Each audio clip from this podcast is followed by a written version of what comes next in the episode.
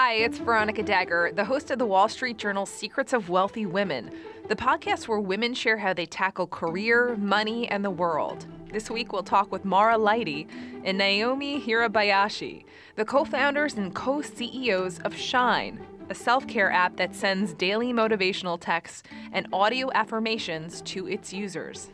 In your toughest times, when you may think you won't ever get through it, that you're not very resilient, you have more strength than you think. Marah and Naomi started out as co workers, not co founders. As two young women of color, they have beaten the odds in the tech world, raising more than $8 million in funding. How did they do it? Stick around. Ladies, you are both working at a nonprofit, DoSomething.org, that gets young people involved in social change. Naomi, you were the chief marketing officer, and Marah, you were the director of mobile product. When did you actually become closer? Marah, we'll start with you. So we met working together eight years ago. We were at a really pinnacle point, I would say, in our careers, and that we both were managing large teams, kind of coming into our own as leaders in an organization. We spent a lot of our time there thinking about how do we scale out social change in a way that is intimate and also impactful.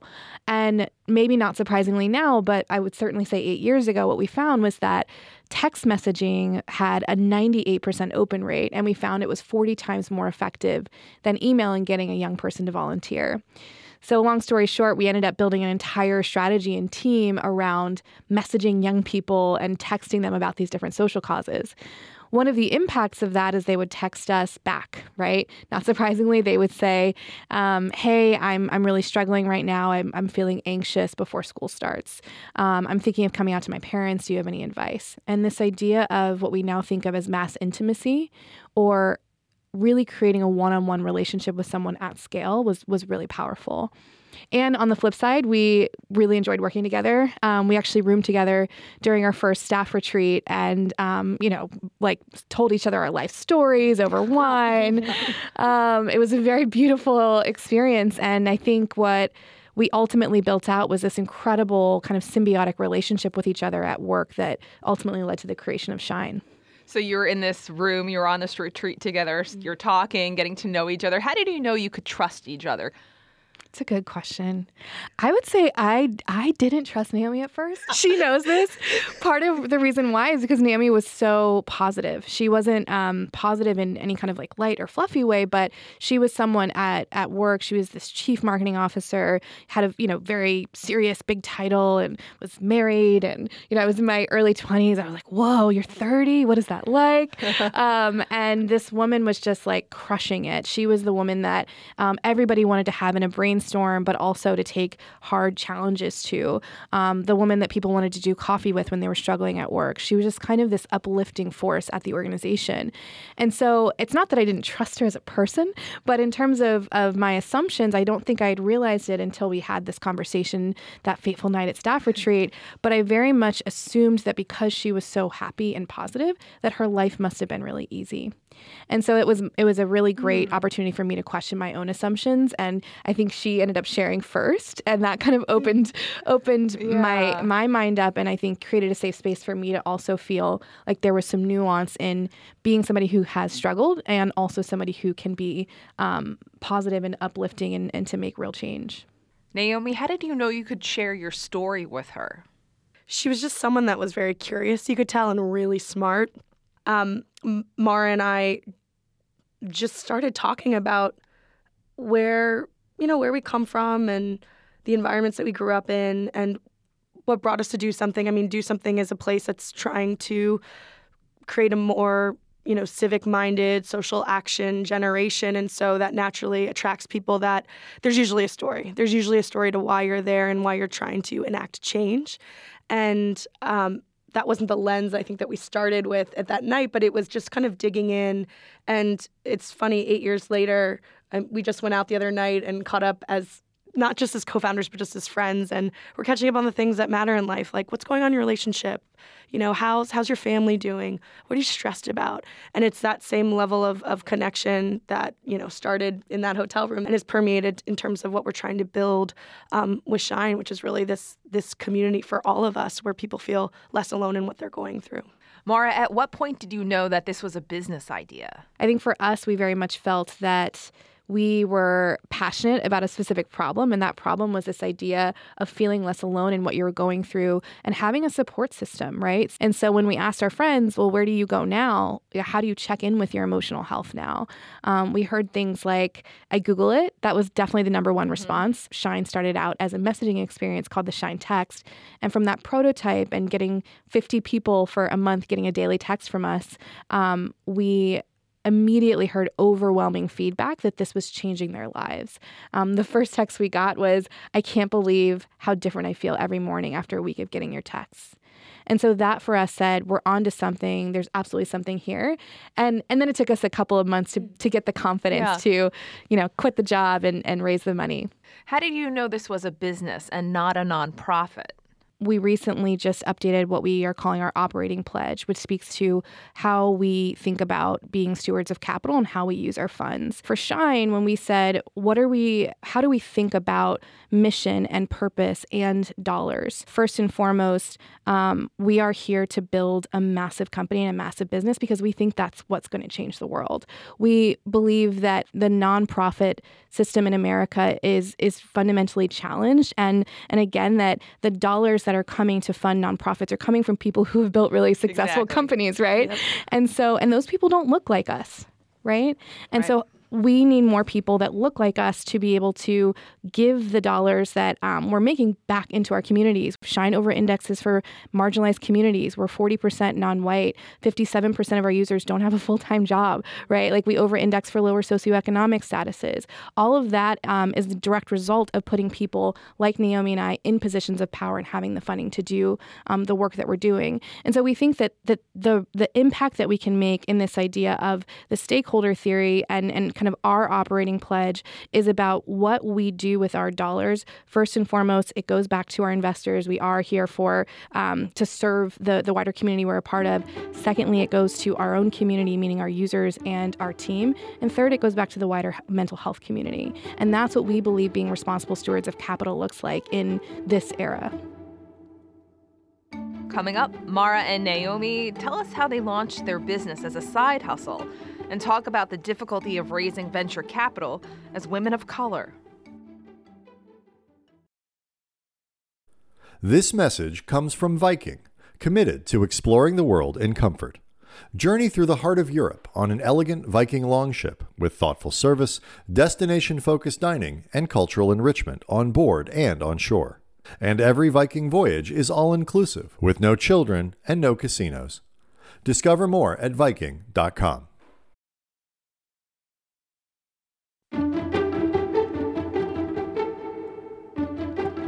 to shift back to your starting the business a bit. How did you find the time to do this while working your day job? You said it was a side hustle at first. So, how did you manage that balance? we got creative. um, it's you know our product is still to this day a daily product. So the daily shine, we almost think of it as this daily secular sermon where we have millions of people every day who are coming together to engage with our content around a different self care theme every day.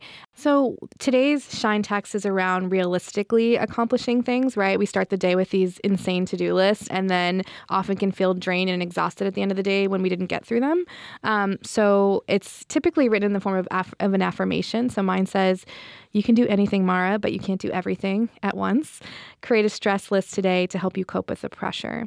And then if you dig in a little bit more, it tells you that the definition of stress is when it feels like the demands placed on you, like work or school, relationships, exceed your ability to cope which is so helpful because I think for our users, a lot of what we do is we give them language. We say it's not, we all know we're stressed, we all know we're anxious, but what is stress and how can I manage it? Um, so when we started, we would send the text at I think 7:30 in the morning. So we would get up at 6:30. We usually would meet. Um, shout out to LPQ in yes. Union Square. We would meet there um, and have basically a working session in the morning when we could cut out for lunch for a working session then, and then similarly um, after work, which was great because it, it, involved wine usually.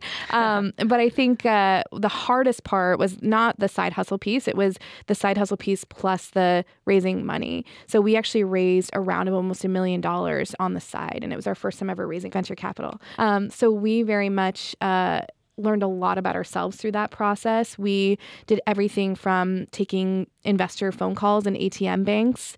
Um, we got our first term sheet and we ran downstairs uh, from the Do Something office. There was an envelope store downstairs, and it was the only place we could go. It was freezing cold outside. And um, we went in and, and got a call from the investor, and, you know, we're crying in the envelope store. I still, I still wonder what their impression is of us. Very passionate about envelopes. We bought some magnets with like a cheesy quote on it that day, like "This is our time." Um, but but we very much got creative, and I think. Uh, you, you know, obviously, you know so much about resilience, but I think for us, we uh, our whole story and the reason we bonded was because of our resilience. It was because of talking about the hard things that we went through, right? Certainly our goals and the, you know, things that we wanted to do in our life, but so much connected to um, what are the things that we've struggled with or what are the things we're struggling with now. And so I think that you know, for me, it wasn't until I really entered the corporate workforce that I knew that I, I recognized what a differentiator that was to have built that resilience throughout my childhood, to see that I, um, you know, I used my stress and anxiety to fuel me. I, I didn't get flustered as easy. I took criticism and I, I took that as like a, an opportunity to take ownership. How did you know you were financially ready to make the leap and go full time with Shine? We didn't know we were financially ready. And I think that's an important distinction because one of the things that we struggled with because of our background was a lot of the narratives around starting a company, right? Like, I slept on my friend's couch for a year and I didn't pay myself. And everybody is coming to this journey, the entrepreneurship journey, with a set of experiences and um, privilege or lack of privilege, but it was confusing for us because we certainly have a lot of pri- privilege um, in that we had a network that we could kind of tap into to get some of these intros and learn more about the VC space, amazing supportive partners, each other. Um, but we had credit card debt. We didn't have any savings. And um, the whole like friends and family round, we were so confused by that. Um, you know, for context, everyone talks about usually a first round of a, a startup is you raise from your friends and families, right. and I'm doing air quotes right now.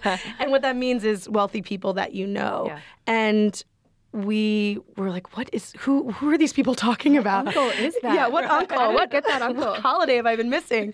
Um, and so that is one of many gates that you run into, particularly from different backgrounds coming into the space that makes you feel like you're not supposed to do this. Mm. It's like, oh, you didn't, oh, you don't have your friends and family wow. network, and so much of this this space, but particularly the beginning, is fight or flight. You know, everything in your body is telling you that this is a very risky thing to do, mm-hmm. and um, yeah. you add on different sets of experiences, being women, being younger, being mm-hmm. women of mm-hmm. color. There's just it's harder. You have less room to fail, and you have less examples of that success. And so, um, I think for us, I'm really proud that we had tough conversations with each other where we said we don't have, we're not in a, a financial situation where there's um, a nest that we can fall back on. We haven't been in a situation where we've been able to save up, you know, 12 months of, of um, rent or anything like that. But what we do know, to Marah's point, is that we're resourceful. We'll like work that side job. We'll waitress. We'll freelance. We'll babysit. We'll do whatever we need to do to float ourselves. If we are not able to raise this money to build this business, we will figure it out. And I think that is so important because the only way that more people like us push through that hardest first stage of of really challenging the narrative is this for me or is this not for me? Can i do this or can i not do this?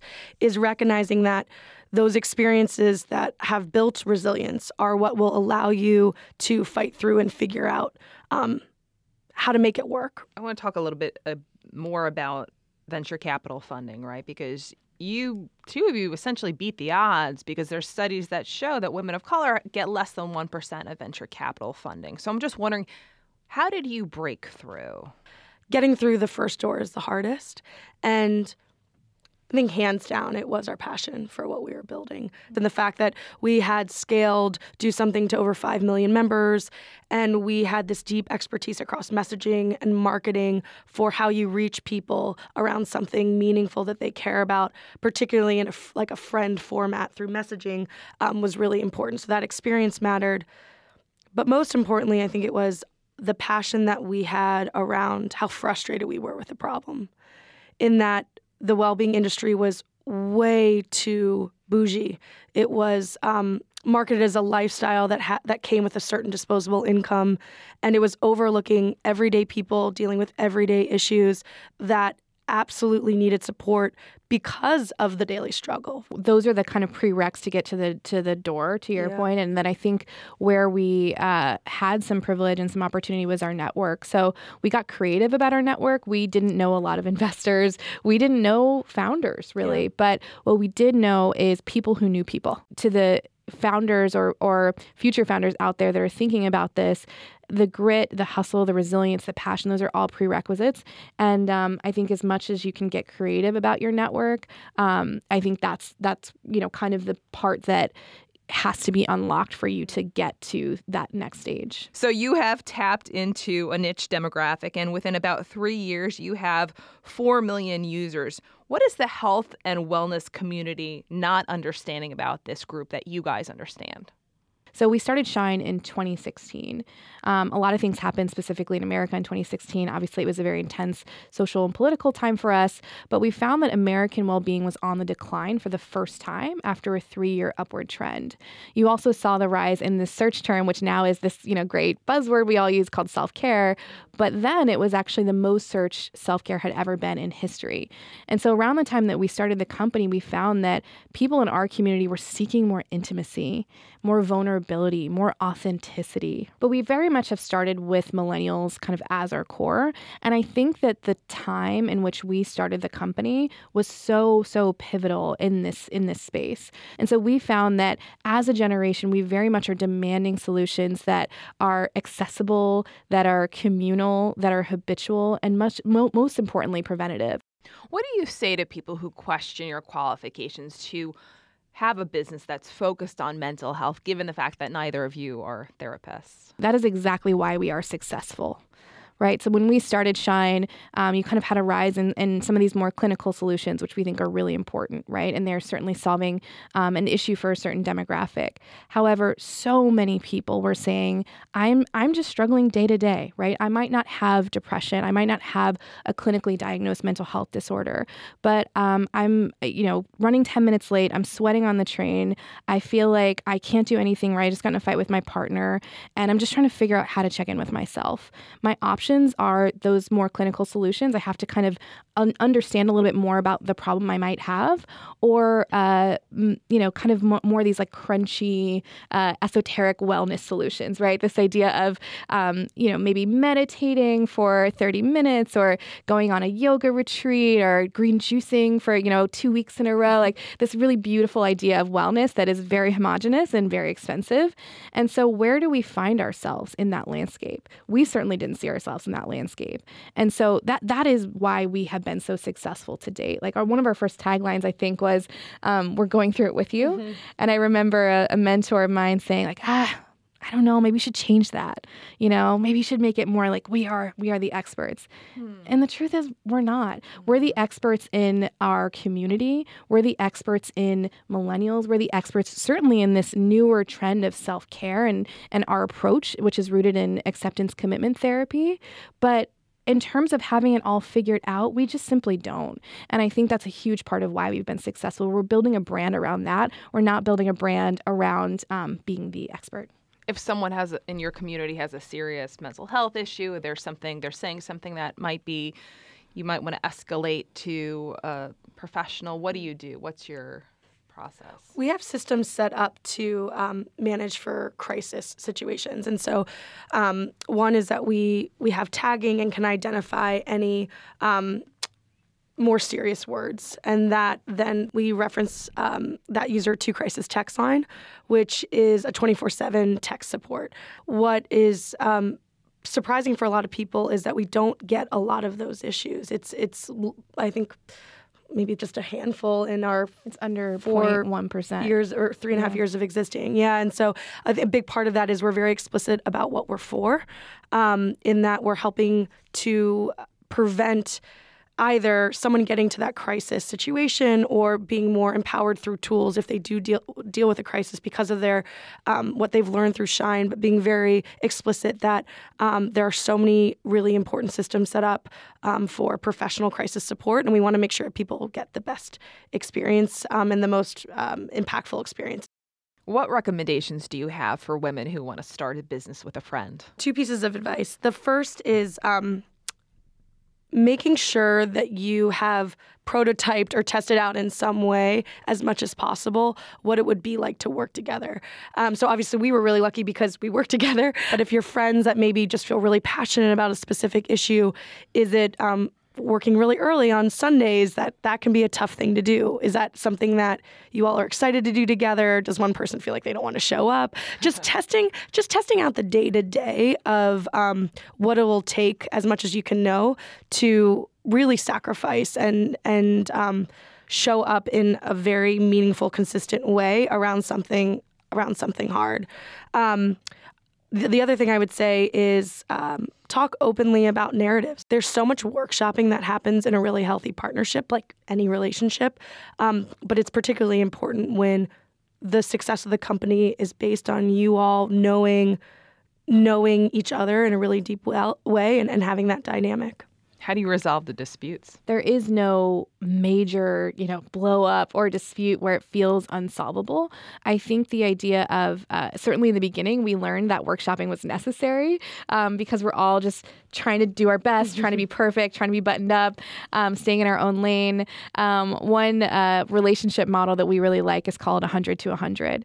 So a lot of times relationships, we think of them as 50 50, right? And that's just not the case. Um, you have to go 100 to 100 and meet the other person where they are. So 50 50 relationship is, hey, did you get that report done? Um, and someone you know might be flustered and or tired or stressed and um, they give you a response you didn't expect or you didn't want. And then you go off into your own head and say like oh maybe it's me. Did i do something wrong? Or oh she's really off her game. What's up with her?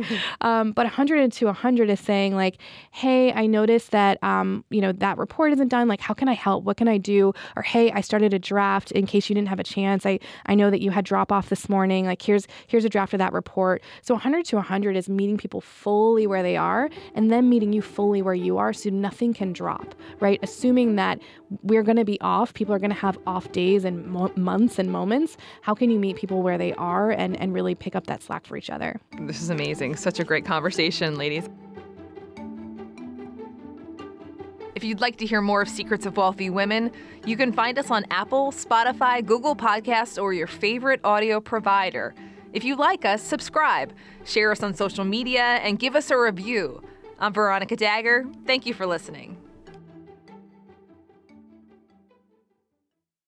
This message comes from Viking, committed to exploring the world in comfort.